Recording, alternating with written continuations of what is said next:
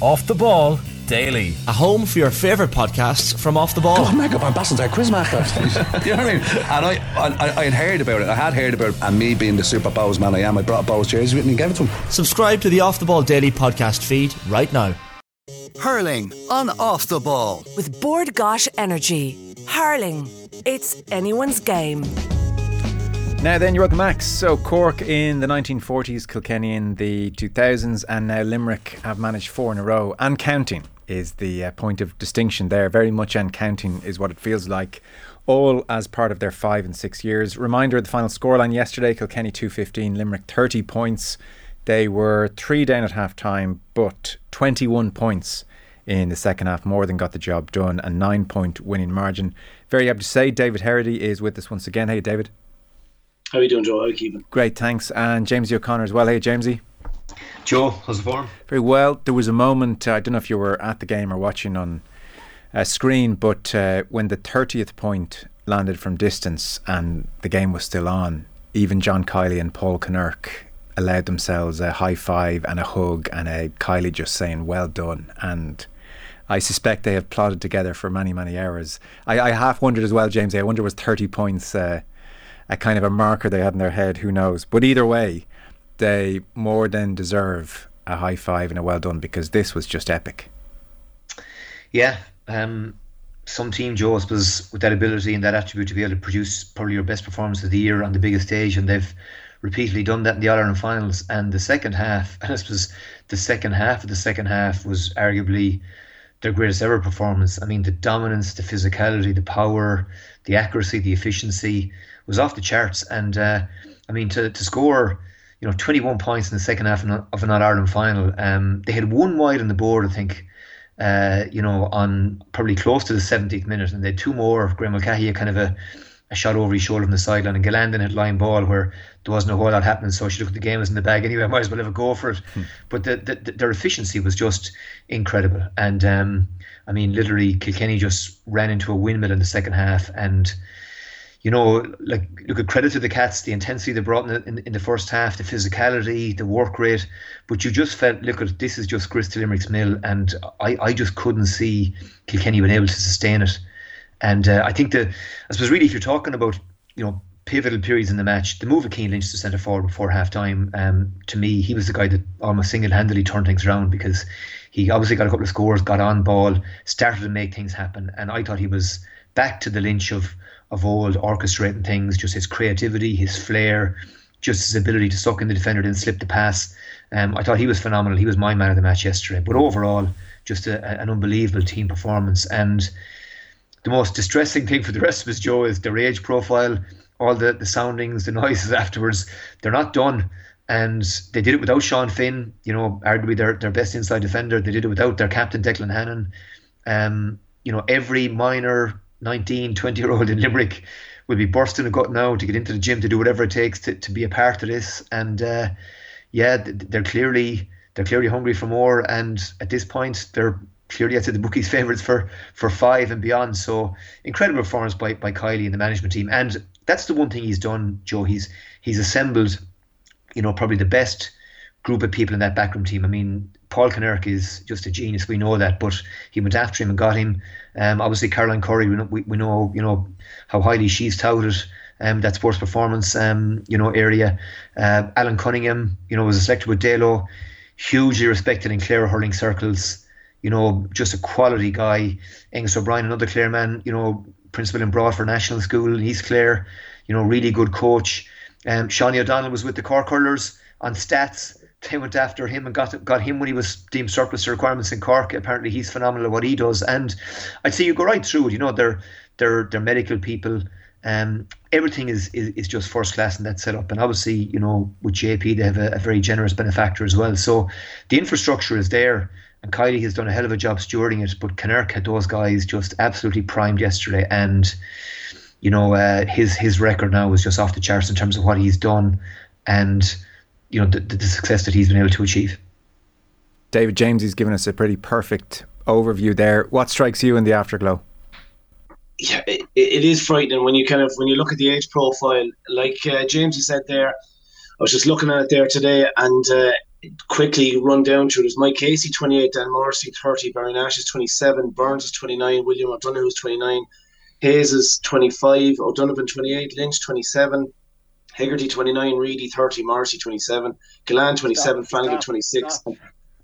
and Peter Casey 26. Like, how, even kind of looking back to the Kilkenny team of 2009, you had Derek Lyng, who was 31, and you had Richie Hogan, who was 21. There was a good 10 year gap. There's four, you know, there's arguably, if you took out Kyle Hayes there, there's about three years you can nearly span across the whole team. They just, they've all come together and they're all at their peak. And they're so dominant in what they do.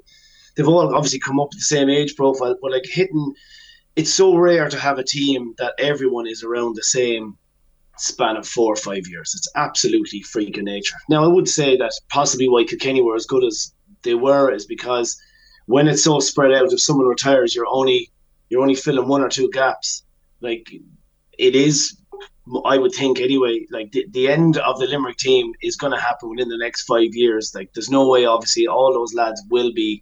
The majority of them will be gone, um, and and finished with. But it's just to get such a group of players together is incredible. Yeah. It's, it's it is just a freak of nature. And you look back to 2018 again, having 13 lads that played in that 2018 fight, final. Twelve of them started that day, and twelve of them started yesterday, six years ago. Yeah, I think that's absolutely bizarre. Like even even when Kilkenny were at their prime, and you look at the eight titles that they won in the ten years, they went through four goalkeepers during that time. Like they went through a Derek Lyng and a Cha Fitzpatrick to a Michael Rice and a Michael Fennelly. Like they went from Tennyson to Brian Hogan to Kieran Joyce. Like it just kept going on and on and on, where you're kind of going from a Goethe to uh, even TJ started coming into it. You started bringing in your extra players there, your Colin Fennellys. Everyone just kept changing. The whole team was just a, a, constant kind of conveyor belt coming through.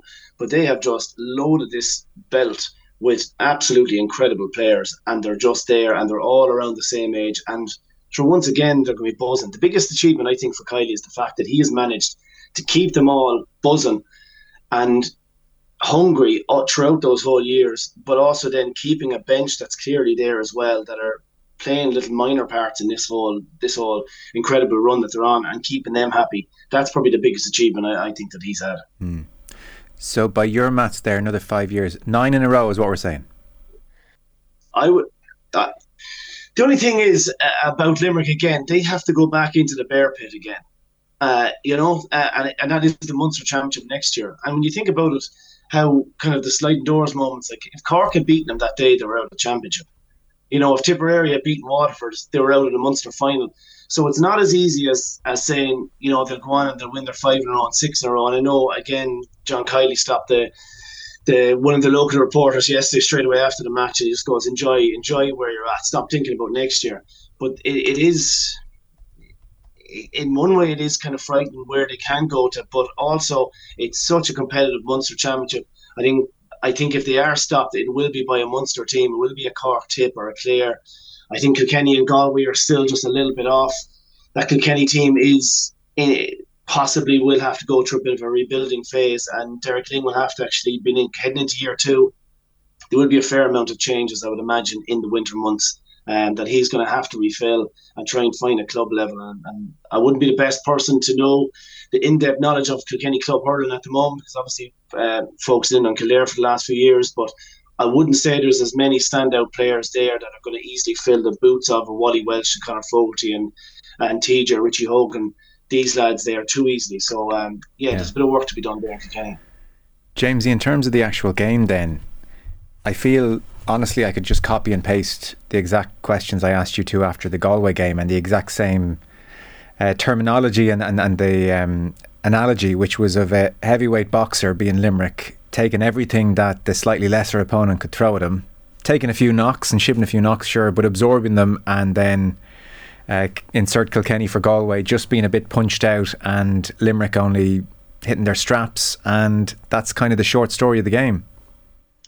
Yeah, I mean, it, it's it's maybe a simplified version of, of, of a Joe, but yeah, I think it, as you said, like it, there's a lot of parallels with the with the Galway match. I mean, the, the, the, conditions certainly didn't make it easy, and there was a strong, you know, breeze that Kilkenny had the had the aid of in the first half. And you know, looking down from you know our our commentary position, um, you know, Walter Walsh and uh, Tom Field on the other side at times were back in their own 45, and it was a case of right uh, you know, we're gonna we're going to make ourselves hard to break down here. And and the two half forwards, you know, worked. And Tom Phelan, I thought, had a fantastic game for Kilkenny.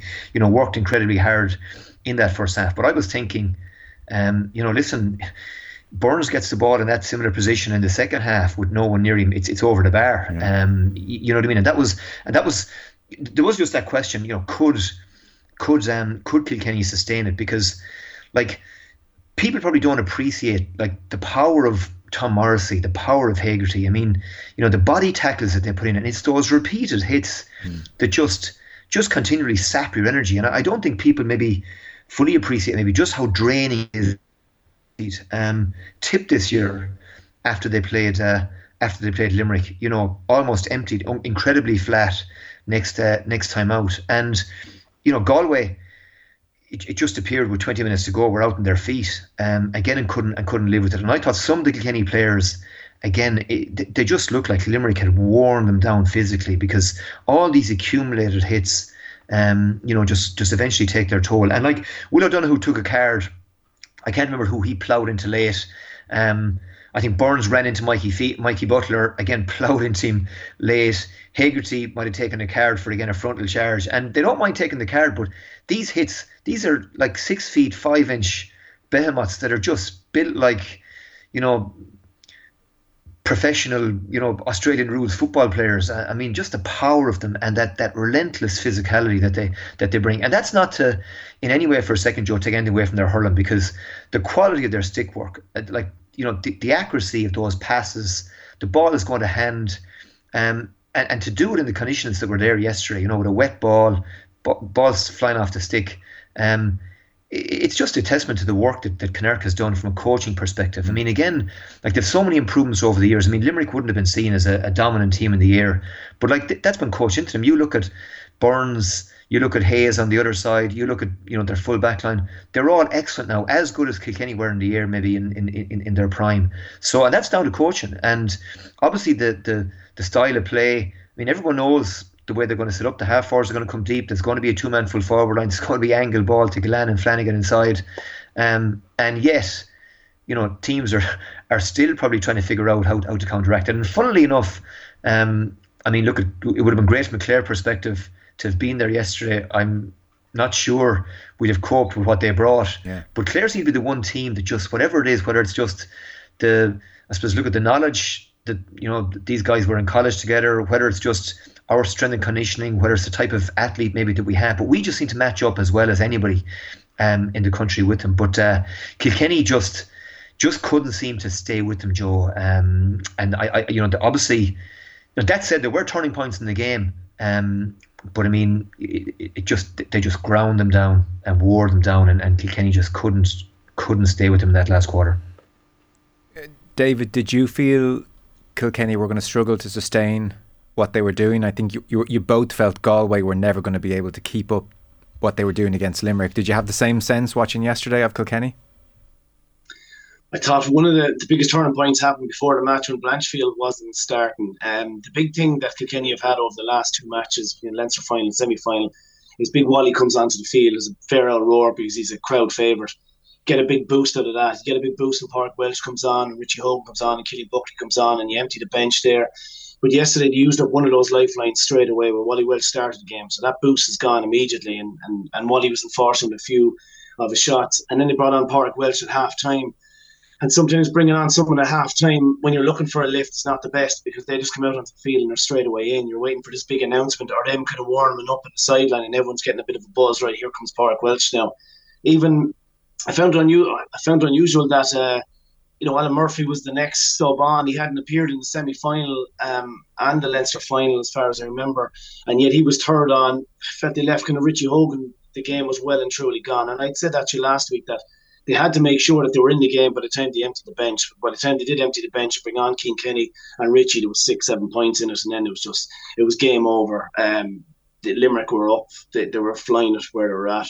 I thought Kiely even. I love listening to some of the the interviews after matches, and unfortunately, you know, when you do turn up, you don't tend to, to get them um, or hear them anyway. But listening back to him on the phone there last night, there's a lot of drivel that's said after matches, but every so often somebody comes out with a few little nuggets there that you can you can take. And I felt at the semi final stage, um, Darragh O'Donovan and Kiely both came out one after another and mentioned Éanna Murphy's puckouts and how good he was on his puckouts. Now you don't mention a, a, real strength. You know normally they come out with you know the other team are very good and they're always hitting their hearts, but they went really after Éanna Murphy's puckouts and they kind of went. He's so deceptive in what he's doing. He's hitting those mid-range puckouts that are incredibly difficult to actually t- to stop. Now they're extremely risky, but he's a very brave keeper in the way that he was in that first half against Galway. And that's why Galway were to the forefront because they didn't know whether to push up in the midfield, hang back like they normally do. Uh, there was little pockets there, and Éanna Murphy was able to dissect that Limerick team. I found I felt yesterday they Kilkenny they went with a few early puckouts there, and obviously they, they were blown and they had to be retaken. But in the second half, like James said, when they're beaten down, I looked at one stage, it was about the 58th minute Eoin had the ball, and six out of the nine lads in front of him had their backs turned to him. They were physically absolutely goosed the whole thing. Yeah. And if you look back, and was, I was kind of just taking keeping notes of the puck outs. Eoin only hit one mid range puck out and, we, and lost that. Um, there just wasn't. There didn't seem to be that kind of someone coming deep in around. When I'm talking about mid range, I'm talking between the 50, they're your own 50 and the far 65. They needed to, a few pocket puck outs there, where then if they get it, they were able to drive it and give it and keep supplying the likes of Eoin Cody inside, which they just didn't have. They kept going short, and then sure, inevitably, then they'd go short and then end up pucking it down on top of the the six foot four, six foot four, and six foot six half back line, which was just uh, which was just ridiculous. And then obviously it was like poking at the gable end of a wall. Like the ball just kept coming back. Then and Limerick were completely on top. Yeah, I think it was Peter Casey in his post match interview mentioned puck outs being talked about at half time as well. So again, similar vibe yeah. to the Galway game. And just another another thing on his interview, which I thought was very good, was the fact that he keeps going on about reference points and self-reference points to Limerick. You remember, like uh, when Johnny Sexton had that when he, he obviously had that incredible comeback with Leinster in Heineken Cup final all those years ago, and he was talking about Liverpool and the Istanbul and so on. Mm. But they they don't they don't reference any other sports. They reference themselves. He goes, we've enough reference points now at this stage. This team does from different games we've been behind or things are going wrong that we can go back to. They're so confident in their own ability and what they've done, and in different games that they just have a library of of those kind of performances and those turning points that they've been down by three points. Like someone came out with a stat there was on online saying that they haven't they haven't won two halves this year in championship, which is another no, well, incredible thing. Yeah, well, there's a thing I, we'll get to in a few minutes just about this trend in Limerick games. I mean, the only game this entire championship season where they've been ahead at half time was the first game out against Clare. Otherwise, they've been behind in every single game, and obviously won all those games, which is a really mad kind of trend when you think of what a great team they are. But just um, James, your last word on Kilkenny. You you talked there about a few uh, game defining moments. And I suppose what's emerged this season, and look, next year it could be different, and two years ago Limerick were different, but but this year, if when when you're having that kind of uh, I guess purple patch against Limerick or that period where you're throwing everything at them and you're creating chances, you now have to take them. You almost have to build up an almost unassailable lead. And Kilkenny did lots of great things, and they were, you know, like they were really expressing themselves. Like I, I, at one stage, Eoin Cody, surrounded by four or five Limerick Giants chasing after him, you know, bounced the ball off the ground with the hurl and then the dummy pass. I mean, you're thinking this guy's really firing, and he scored a goal, and lots of things were going Kilkenny's way, but. They just didn't build up enough of a lead. Six points is just not enough of a lead when you're emptying yourself against Limerick. Yeah, and six points would have been probably a fair reflection of you know the way they'd hurled in the first half, and and you know they had done a lot of things right. They had turned Limerick over. They had, you know, really worked their socks off um, in the in, in the middle third. But as I said, Lynch the centre forward, just for me, you just really got a grip on things there. And and three points, especially with the wind, you felt wasn't an accurate reflection at, at, at. I suppose, Joe, in terms of like Limerick had Limerick, I think, had four wides at half time. Kilkenny had five. TJ missed a free that you don't normally expect to see, but it was it wasn't an easy day for free takers, and he nailed a longer one just just after that. Um, he won from play. Tom Phelan had one from play. Wally had one from play. There were probably chances that they needed to take, but it wasn't like that they had, you know, a dozen wides on the board yeah. in the first half. I mean, Kilkenny still had, I think, was it, um, I think it was nine wides in total. Yeah, this wasn't uh, this wasn't Clare you know, in the Munster final.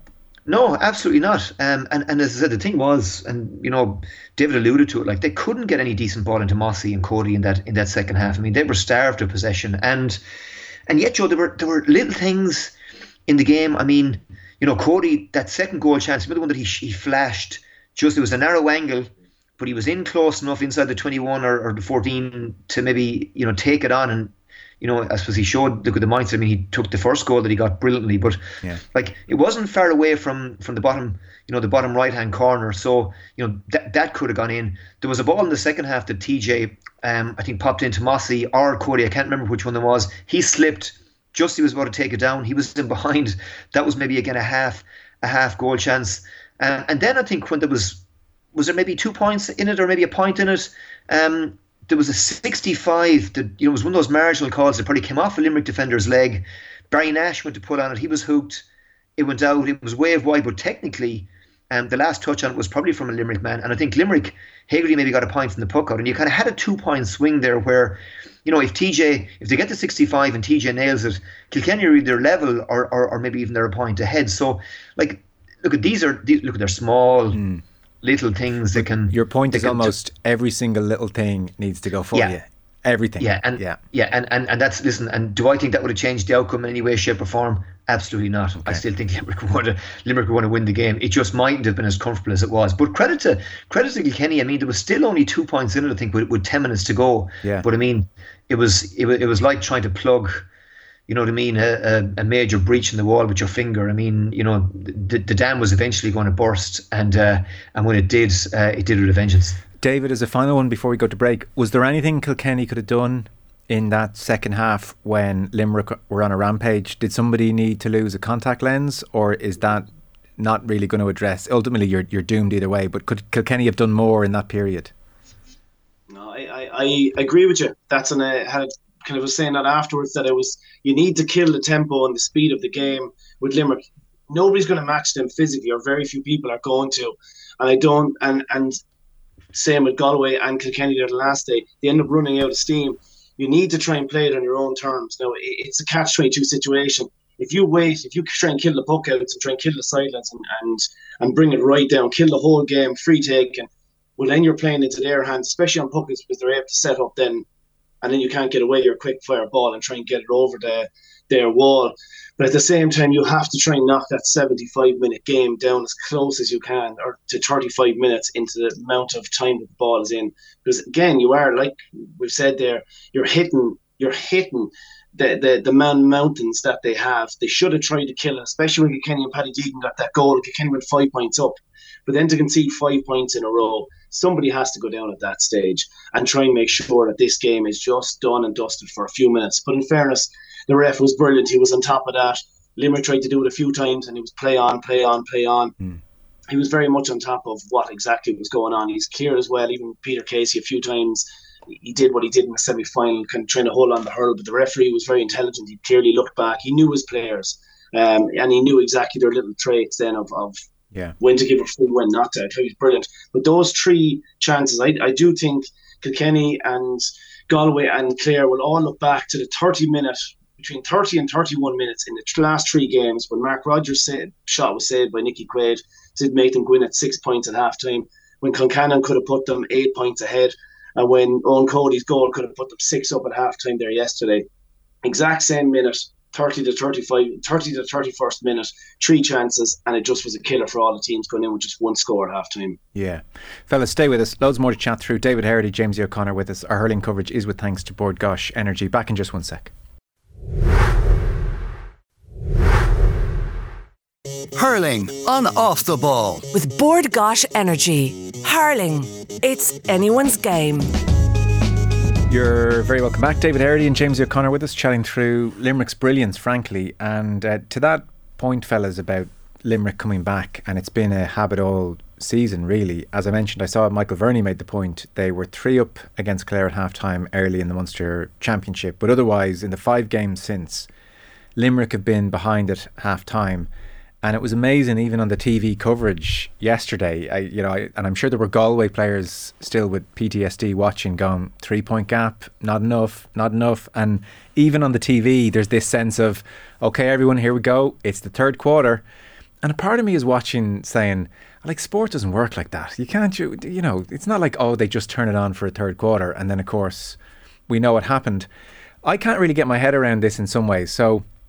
I take the point, David, we're saying that teams throw everything at Limerick, and, and Limerick invariably they are human, so they do ship a few blows. But like, this can't be a deliberate thing that a team sets out to do to kind of. Asher will go steady as she goes, and then we'll you know score a few before half time, and then third quarter we'll kill them.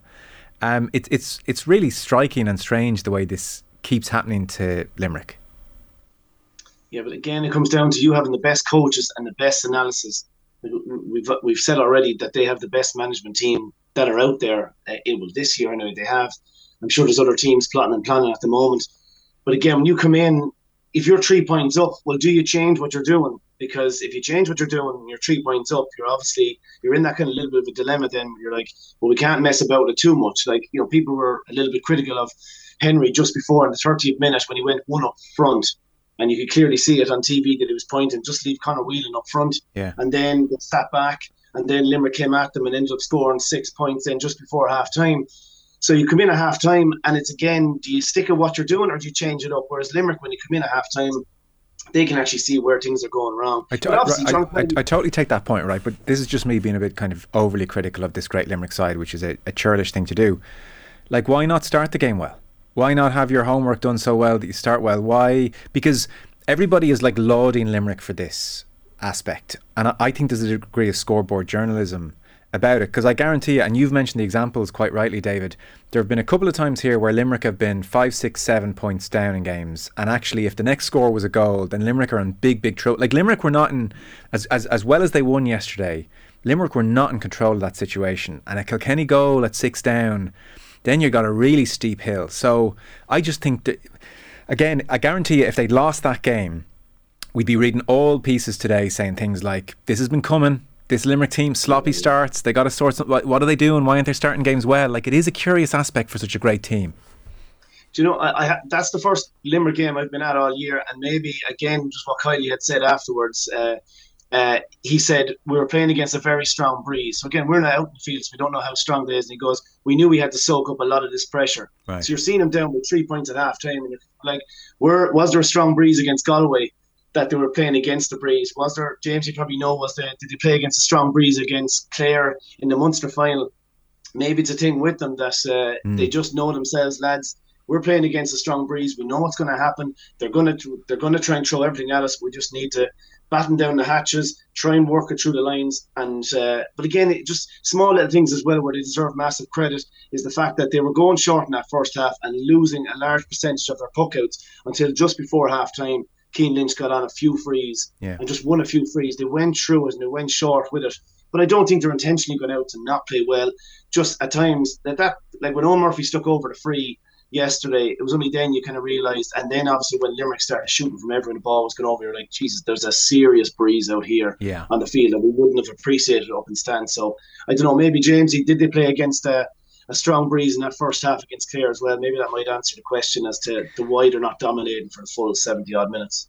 Yeah, so there's two there's two things just to come in there, Joe. Like num- number one, Christie threw me a stat, I know it was last night or whatever, that I think Limerick have outscored the opposition by 23 points in the third quarter um, over the championship. Yeah. So obviously the third quarter is their championship minutes, and they've, they've maybe targeted that. I think the second thing on that again is just what what what David alluded to is like teams have thrown different things at them. I mean, Joe, you know, you, you take for example Barry Nash.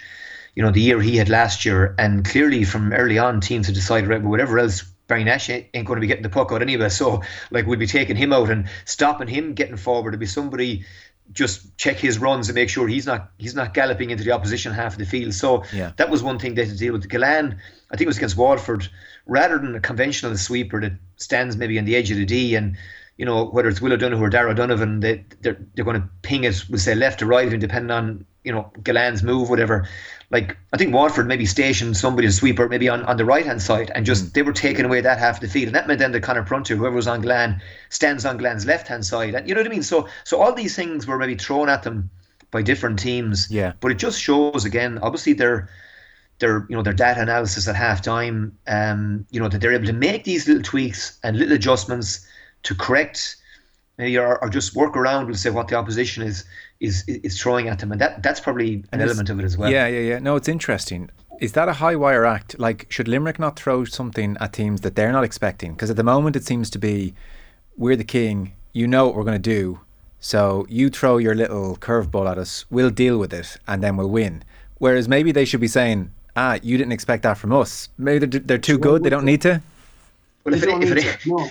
If, if yeah, if they broke, don't, okay. don't fix it, Joe. I mean, uh, and uh, like this is the thing. This is this is their strength. I mean, everybody knows the way they're going to play. I mean, you know, two on top, half forwards coming. So for, for me, that's not a, for me in a way that's not a strength, and and that's why like at 42 minutes they're five points down. And geez, if Kilkenny score the next goal, it's scary stuff. You know, I wonder like is that the next step for the team to throw something different at, at others from the first yeah, but, minute? But but their but their ability, Joe, to like their trust in the system, you know what I mean? And then and, and like and it's clearly been shown. Like it doesn't matter then who you know who's missing. Doesn't matter.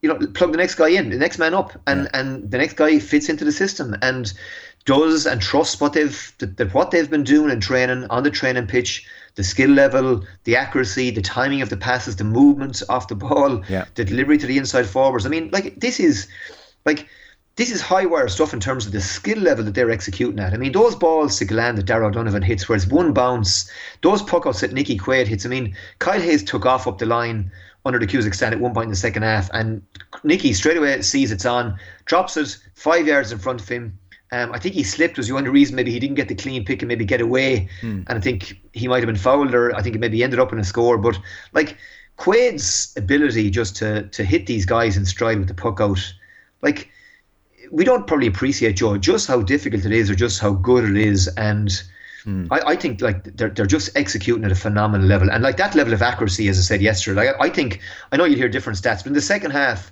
from my records, like they were I think they were eighty four percent. Um, in terms of okay, they got 25 shots. I think they dropped one short. They had three wides, two of which were in garbage time, but it shot 21 points. I mean, under the greatest pressure, like Yeah. on All Ireland final day, that's that's phenomenal. And and like you know, we can talk about their physicality and we can talk about their power, but look at the quality of their stick work, their hurling, how how easy they make it look, Joe. I mean, like lots of club teams are maybe trying to play like like like Limerick do, but it, it takes incredible skill and obviously. Look at it, it's been drilled and drilled and drilled over Yeah. years on the on the training ground, but it's just second nature to them, and it's second nature to whoever comes in off the bench, whether that's an injury, whether it's you know someone not not, not playing well, whether it's just getting the guy on form in, um, and the juggernaut rolls on. It does. David, you were coming in there as well on my um, Yeah, just quibbles. but just on you were kind of saying they never throw anything different out. You remember the time that they were going with Kyle Hayes in the half forward and all of a sudden he's half back. Like Yeah. they do, Will have done it with midfield. He was centre back there the last day. Very few people would have put him in there. Like they do make little subtle changes, but it's it's a strength within the team. If you're going along and um, obviously if you're so confident in the group, like we said there, and all the reference points back, you, you don't turn, you don't kind of change a winning team, or, or you don't start saying, lads, they're going to do this, and we're going to change up our whole game plan here just because of the team. That completely undermines all your whole the psychology behind the whole team. Then straight away, like they've at the end of the day, they've won every game bar one or bar two in the last Yeah, yeah, yeah. six years. No, It totally. is- it's it, it is frightening, but and again, you asked why in the third quarter they, Yeah. they're so good It's because they have the cheat sheets. Then because they have their KPIs at halftime where they come in and they go right, our tackle count should be this. Everyone has their their tackle count should be at a certain level, whatever that might be, or it might be their their shot, the the, the number of chances, there might be their shot efficiency, it might be their uh, their turnovers, whatever it is. And then you come in, you're going to go, lads, we're way down here, here, here, here, and here, or way up here. And like again, they're such an intelligent team. Going back to John Kiely's interview, goes, when we came in at halftime, he goes, Kinnerk is a genius at what he does, but he goes, all the player the players had the answers. And again, when you have a team that's there and it's the same team for the last six years, they know exactly when they're not playing well and when they're not playing well, when they're not winning the breaks on puckouts and how they actually change up these things. So it's a that's why having a team that's bloody pretty much been glued together for six years is such an achievement. Frightening. Yeah, no, listen, I Just- get it just- all. just I get it all. yeah, John, John Giles, though, would say if it's right to do it in the 36 minute, it should be right to do it in the first minute. That's all I'm saying. As a final Yeah. riposte, I'm quoting Giles I at here. There's no higher, just- uh, no higher authority. Yeah, just one other thing, Joe. I mean, even you know, from from look at the management perspective. I mean, Seamus Flanagan, you know, was off form yesterday. Didn't have one of his best days. But Yeah. Peter Casey has nailed two unbelievable scores from the sideline. So right, okay, he's got his shooting boots on. Um, let's get him close to goal. And uh, you know, there's a conversation there between Mikey Butler and Tommy Walsh. Do you do I stay with him or do you pick him up? And that's what happened. Tommy Walsh, you know, said, right, I'll take the inside guy. Um, and suddenly there's two angle balls to, to Casey. Tommy Walsh couldn't do a whole lot about it. I mean, he kept him practically corralled to the sideline. Casey nails the two of them. He's Tommy Walsh is whipped off. Mikey Butler goes back in. Casey gets another angle ball, gets another score, and, and, and just like that, is three points on the board from that move as well, where you know they recognise that Casey was capable of doing more damage inside, you know, closer Yeah. to goal. Um, so look, at- they get so many calls right, and that's that's not by accident either. Yeah, and look, if anyone, But if, so- sorry, Joe, just on what you're saying, I was just thinking like it's like it's like a boxer knocking a lad out in the ninth round, and you're kind of going, but why didn't you do it in the first? Like, why didn't you just, you know, they, they have to soak they have to soak up the pressure. Everyone is at their max, their best in that first 35 minutes, and hmm. it's it's the two of them are going hell for leather at each other, and Kilkenny are, are, are so dominant in what they're doing and so physical, and it, it there isn't. It, there, there, it's the fact that they have such conditioning and it's built up from a long period of time yeah, that these lads have come through the through the ranks and there's been a proper system that's put in place. I don't know whether it was back with kind of Anti Daly had started it back there 12 plus years ago, and all of a sudden now they have that condition. So they're never going to race away from a team in the first half. It is, again, it, it's just both teams are, are coming out with their own style of play. Limerick are playing the way that they're playing, yeah. but it's just the fact that they soak up all that pressure, soak it all up, and then the second half teams just cannot live with them And- when, when they Yeah, totally agree. To be to be fair, because this might sound like I'm being critical of Limerick. I'm not. I'm just curious about the oh the third quarter being targeted and, and like almost as if it's this preordained thing. And I, I don't think any team would set out for life to be that way because you do run the risk of not being able to have a good third quarter or get back into it. I my sense of it is that Dave it's, is exactly what you're saying. The other team throw the kitchen sink at them, they absorb it, and then come the third quarter, they begin to wrestle back control. But I, I, I just refuse to believe. I, I don't know. If have you played on teams where you said we'll target the third quarter? I just that's what's being said about Limerick now. I, I just don't believe a team goes out and targets a, a one quarter over another. No, but I vividly remember being in the 2011 final. It was my first final, being in the dressing room. We're up by four points against Tipperary at halftime, and actually smiling to myself, going, "We're going to win." Like, as in, we we basically won. Yeah. remember just thinking nobody beats us in the second half.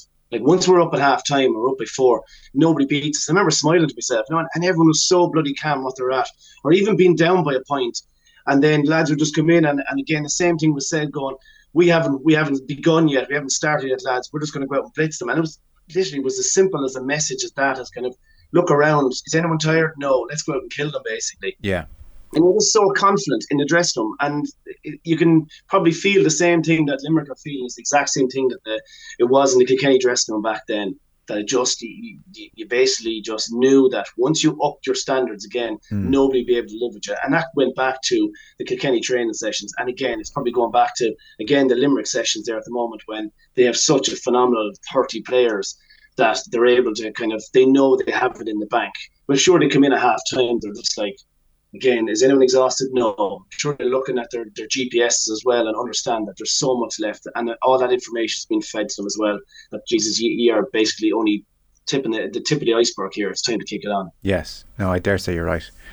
Um, a point you sort of alluded to, Jamesie, but just to emphasize it again, like if if you take an extreme example, Kerry's reliance on David Clifford, you know, in terms of All Ireland winning teams, it's quite pronounced with respect to lots of other very, very good Kerry players.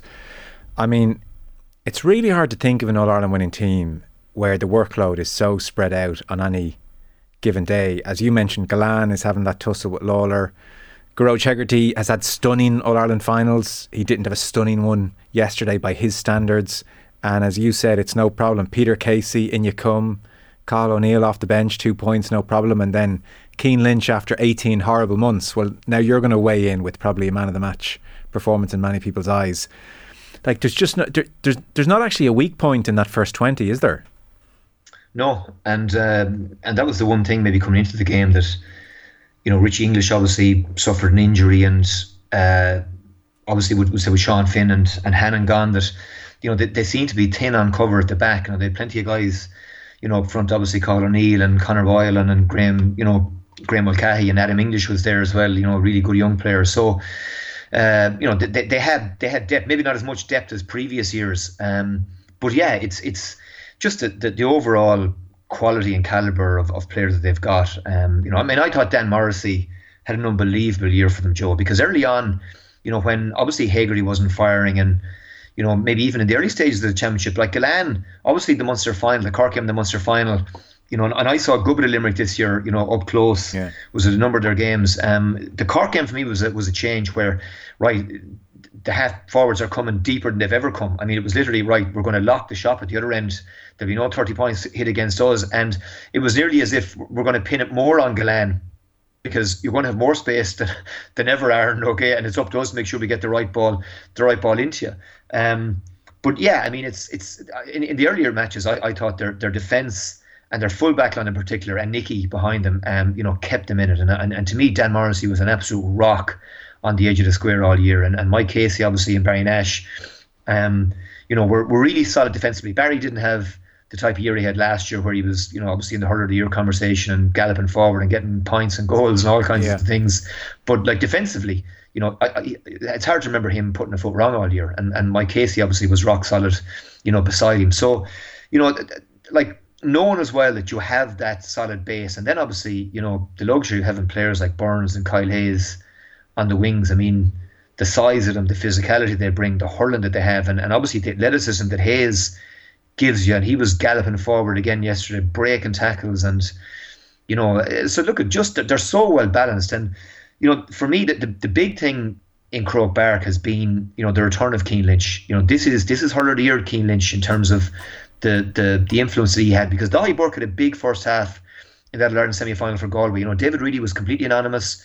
I thought Daithí hit a lot of ball, was was dominant, and Cian Lynch went to centre forward in the second half and took him out of the game effectively. And again, just he's stitching the play together. He sees little passes, just creating space for other guys. Um, some of it goes unseen by other people, but I think hurling people realise how good some of the things that Cian Lynch did yesterday were, and in that Galway match. And he looked again like he had that that buzz, that energy, that vibrancy. You know, he wasn't worrying about his hamstrings, wasn't worrying about his fitness. He looked like again he got really strong, and he played with the you know kind of a calm self assurance that the great players have yesterday. And uh, yeah, and I mean it's like it's like getting a it's like getting a new tie back. You know, having him back in that kind of form, and obviously Gillane. You know, Huw Lawlor matches up as well as anybody does with him, and Hugh has, you know, had a really good game yesterday. And Gillane was always going to struggle on such a good player. Yeah. Um, you know, but Gillane didn't need to have a day a day as yesterday for Limerick to win, and that's the luxury that they have. That you know, it's not like you know we hold TJ, and we hold Eoin Cody, and that's it, job done, because the rest of them aren't aren't going to be good enough to put enough scores on the board to beat us. Limerick, like you know, Byrnes eight points, you know, one from play, but I mean, everyone those frees from distance is just arrowing through the wind or you know hitting the top of the net and behind the goal, and they're not deviating, and each one of those is like a dagger uh, to the opposition. Yeah, there's not really a weapon they don't have. David, feel free to say, well, how the hell am I supposed to answer that? But who is the greatest hurling team of your lifetime? yeah, we had this discussion afterwards. Kind of, there was a. I was I actually asked JJ Delaney. He goes, "Would they be better than the 2006, 2009 team?" And he kind of goes, "Well, whatever happens, don't ever admit to it." Like, so, uh, so I won't. Just out of respect to him, um, I think they have a bit. Like I said earlier on, my answer, they have the, probably the best 15 hurlers that have come along ever. Uh, I don't know how you would you would disagree with that. The thing with the Kilkenny side of thing was there was so many changes. Like that was the brilliance of what Brian Cody was doing, because there was a constant change up in the team and the personnel. And like I spoke to you there earlier on about all the different cornerbacks changing and the goalkeepers changing, the centre back and the midfield pairings changing. But this this Limerick team it hasn't changed.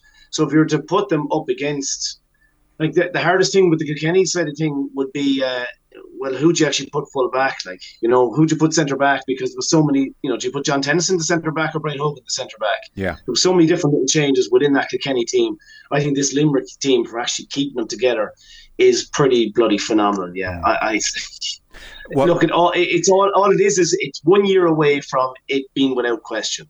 Yeah. Right now, you can still have a good argument in the pub if you want, but next year, if they win the five in a row, it's it's pretty much job done.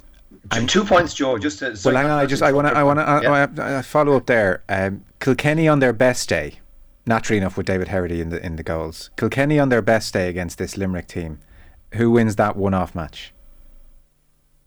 it's the hurling has changed. It's completely changed. Like if we were if we were hurling back then, I'd be pucking. If I had 30 balls, I'd puck 29 and a half of them down on top. Like that was the game plan. The game plan was said to me, you know, would be you'd be in the dressing room and go, if you want to hit it short, go long. that was one of the that was one of the things that was said before. Uh, you know, one of the key matches. In other words, why? Just like if our team is not good enough to win the ball on the half forward line, well then I've picked the wrong team here. Like. Okay. So you go along, and if you want, if you want to change it up, you can go longer. Very simple. So like trying to hit the ball down top of those lads day in day out, with Larks probably Henry and TJ there underneath them, uh, T, you know lads in their prime. It'd be a fair old battle to see them, and then Eddie Brennan inside, or Richie Power, Richie Hogan, Taggy. Jesus, it's not a it's not a bad old bunch. You'd love to see them. Um, oh, Jesus, yeah, I, I would think the game has changed. No, if you look back in the backs, I've seen Laker Gales there, and there was one on Noel Hickey, and he was just going up. He'd stick up a hand, he'd get, and he'd drive it. Like there wasn't a hand pass. I'd love to know Yeah. how many hand passes we managed to, to hit together. It was get it and lump it, and the boys down there will win it, and that's the way it is. Nowadays, we'd lose. Christ, our possession would be would be through the floor. I Really, know. to be it's- honest it- with you. look, it's a dreadfully cheap question, and, and the same problem emerges when you try to compare the Man City treble winning team with the United treble winning team. Like the sport is Yeah. actually incomparable. But Jamesie, you were coming in there with two points, which has me excited. And I, I, I'll park them, Joe. I suppose. Listen, I mean, again, it's. I suppose look, that Kilkenny team had, you know, as the players themselves would probably say, look at, you know, JJ, Tommy Walsh, Henry were probably three, you know, generational players. Um, I mean, JJ was probably the greatest pure defender I think I've ever seen. Um, you know, phenomenal player, and obviously Tommy, you know, Tommy was Tommy, and and Henry, and so on. Um, so it's it's look it's it's probably unfair to, to, to either teams. I mean, you could you could argue, and again, that's not to cast any aspersions on the current Kilkenny team, but how many of those guys would get into, uh, you know, th- that Kilkenny team, you know, and, and that's and that's not been unfair because as as you know, as David said, the game has changed. It's it's so different now in so many respects. Um, but yeah, you'd love to figure out some way to get it on, wouldn't you? So who, who what what for all those um, misgivings and complications? give me the best hurling team you've seen. Well, I mean, listen, like uh, because I suppose I I, I hurled against them. Um, you know that that Kilkenny team in, in their prime and their pomp were, were, were phenomenal. Um, you know, uh, I think probably maybe as individuals, you maybe say the Kilkenny maybe had more individuals in terms of brilliance and so on, but in terms of system, I mean, as I said, just Limerick doing what they do. Yeah. Uh, you know, so so it's like it's not it's an impossible one to, to, to, answer, Joe. I think. I mean, you know, this Limerick team, you know, if they do five in a row, I mean, they've already done five in six years. If they do five in a row or or, or add to it, um, well, then again, maybe that Brooks Brooks no argument. And and I, I one thing I think you, you you know you can question is that the path this Limerick team have had to come through is probably significantly tougher than what that Kilkenny team had to had to endure. And now that's not to say that they wouldn't have beaten the tar out of the rest of us. They were they were you know there at the time as well. But certainly the adversity that this Limerick group have faced this year. Um, and Joe, like you know, you think back to it, right? I mean, that game against Tipperary. I mean, the game was level in Ennis heading into stoppage time. If Cork had won by a point and Limerick had held on and beaten Limerick, or Tip had held on and beaten Limerick by a point, Limerick were gone. Crazy. I know. You know, the margins were that were that small, and like if if Tip had maybe taken care of business against Waterford, you know, Limerick then are having to maybe play Galway in a quarter final. Then there's a semi final. Then there's a final. There's no month off to recharge the batteries, get you know, get everybody fit and so on. Um, and maybe then it's a different it's a different outcome. But you know, maybe they got that bit of luck, but you know, no one could say that this was a, a lucky All Ireland. I mean, this was some All Ireland, considering as I said, losing Sean Finn, losing Hannon. Um, it's probably their greatest, and certainly the form they showed in Croke Park, they were like a team just re-energized. That you know, were back on their stage, you know, where they play best. And um, I mean, what a way to you know, confirmed that Munster is the strongest hurling province, Joseph. you know, the way they put pay to the Leinster boys. Yeah. And I've been cheeky. I've been cheeky there, but uh, I, I think you know certainly like Munster been as competitive as it is. You know, you certainly are battle hardened by the time you get to Croke Park. Yeah, yeah. You're battle hardened, or then you're you're shattered if you lose. I mean, we can always be wise after Yeah. the events, I suppose. It is an impossible question. I, I appreciate that. Who is your hurler of the year then, David? I'd say it's Aaron Gillane. I thought it was a bit of a left field one there for the lads last night saying Kyle Hayes is Aaron Gillane, especially when they like even yesterday I know he um he scored two points from play. Two points from play is not bad going in an Ireland final, all the same. He got fouled for a free then as well. Um, I, he still had an assist. I had him down for he, he got gave away a free. He had a point. He had two two wides. He gave he had an assist there in the first half to Cian Lynch and got him on the, the score sheet. Then uh, he had a point in the second half. He won a free and he had another wide. Then Jesus, he's still got on a lot of ball for an inside forward. He's dragged him through a lot of those Munster games. And for me, he's the he was the standout player of the year. I know obviously Kyle Hayes was outstanding. Diarmaid Byrnes then had a late run for it. But uh, for me, Gillane still is uh, a slight bit ahead of the rest of the lads. Yeah. I thought Huw Lawlor though, as a just, I thought Huw Lawlor was absolutely phenomenal. I think you know th- there are, it was kind of a bit of uh, even afterwards were again injuries and and um, the group of Kilkenny lads was happy to be there. Uh, JJ Brent Hogan, Richie Power. There was those kind of moments of uh, you know when you're standing around and there's like ten seconds of silence where you you know you you don't know you're kind of you don't know what to say. Our Limerick was brilliant. Or Kilkenny what the hell happened basically you're just kind of in a bit of shock like but I think when when it kind of settles down and you kind of look back at it there are still a lot of uh, positive shoots there for Kilkenny the fact that Derek Lyng has done his first year now Mm. that whole era has now run in he's he's got his first trophy the likes of Huw Lawlor the lads Mikey Butler probably get himself another All-Star you as well uh, the likes of Adrian Mullen was back. He was just very unfortunate. Tom Field had a very good year. Eoin Cody was taken off in the 50th minute last year, but this year it looked like he was nearly player of the year. So there are some decent positive signs there for Kilkenny. It's just uh, it'll be a very interesting few months now ahead, though. Yeah. Will TJ go again? Do you think? I think he will simply because Pat Horgan's going to go ahead and go again. He's 15 points ahead on the all-time list. If I was talking to him in the morning, I'd say it'd be stupid not to. Uh, why would you give up knowing that if you retire now, you're going to be number two for possibly the next 20 years until someone else takes the job? I wouldn't. I'd have him. He's put him on ice. Derek Lyng should be making sure of that. The unfortunate thing for TJ is that he's probably going to go all the way to another club on Ireland for God knows how many years in a row. That's the killer thing. He doesn't get an, a, a really a downtime. Yeah. Because Ballyhale wins Kilkenny, wins Leinster, win or gets to an All Ireland club final. Then, but but Derek Lyng managed him very well this year. He, he gave him his three months off and then brought him back in for the Leinster Championship. I still would. I, I'd still have him there for those crucial games, even if there was to, to bring them on.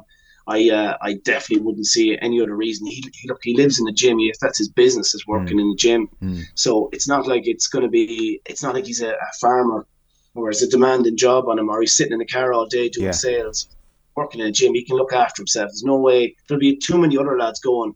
Lyng will manage him, but definitely the whole lure of losing out on the all-time score by a few by a few points at the end of the year because Horgan is staying on. I definitely don't think he will. Yeah, I don't think he'll retire.